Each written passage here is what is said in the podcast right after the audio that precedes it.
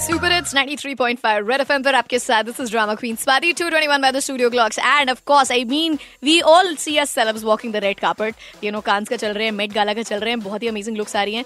What happens जब हम लोग को अपना ग्रीन कार्पेट यानी पार्क तक ही जाना हो? All the girls you know we all think अच्छा पार्क पे वॉक के लिए जा रहे हैं, क्या पहने क्या पहने? वो एक अलग फाइट रहता है लाइफ में।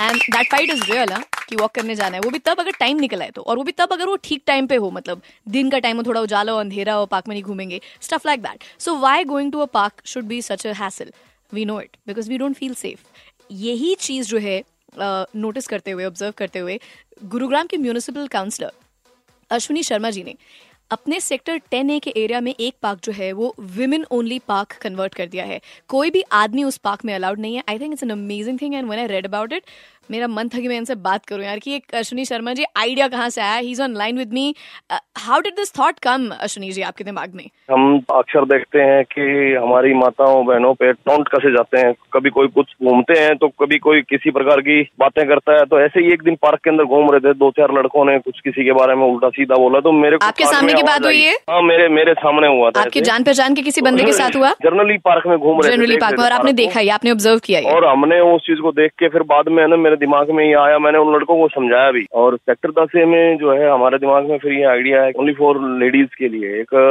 महिलाओं के लिए एक ऐसी जगह तैयार करें, जिसके अंदर वो फ्रीडम से, पूरा आज़ादी से घूम सके और सेफ्टी के लिए हमने सीसीटीवी कैमरे लगाए हुए हैं। तो मैं ये जानना चाहूँगी, इस पार्क में एक्चुअली में कोई भी आदमी अलाउड नहीं है? नहीं जी नहीं वहाँ कोई आदमी अलाउ नहीं है। और इसके लिए गार्ड है जो ये ध्यान रखेगा इस बात के लिए। उसको बिल्कुल स्पेशली बोला हुआ है यदि कोई बात होती है तो इमीडिएटली फ़ोन करो आप हमारे को। क्या हम तुरंत पुलिस भेजेंगे वहाँ पे। बहुत ही ज़बरदस्त काम किया आपने अश्विनी शर्मा जी। बार मैं मैं खुद चाहूँगा ये मेरा सौभाग्य है की आपसे बात भी हो रही है। बिल्कुल करूँगी मैं ये कोशिश करूँगी। आप आए तो मैं डेफिनेटली कोशिश करूँगी के साथ में आप उनका उनका जो है ना हौसला भी बढ़ाएँ कि भाई ज़बरदस्त ज़बरदस्त। Ashwini Sharma ji thank you so much सुनकर बहुत अच्छा लगता है कि कॉपोरेशन जो है एडमिनिस्ट्रेशन जो है वो ऐसा सोचता है। आप लोग की ये सोच बहुत फ़र्क करती है and it help in making the society better and safer and secure also thank you so much ज़बरदस्त सब लोग को जिन लोग ने यू नो गो हेड दिया होगा इस प्रोजेक्ट को करने के लिए, क्योंकि सरकार से कुछ काम करवाना हमको पता है आसान नहीं और सरकार प्रोएक्टिवली अपने आप काम कर रही है।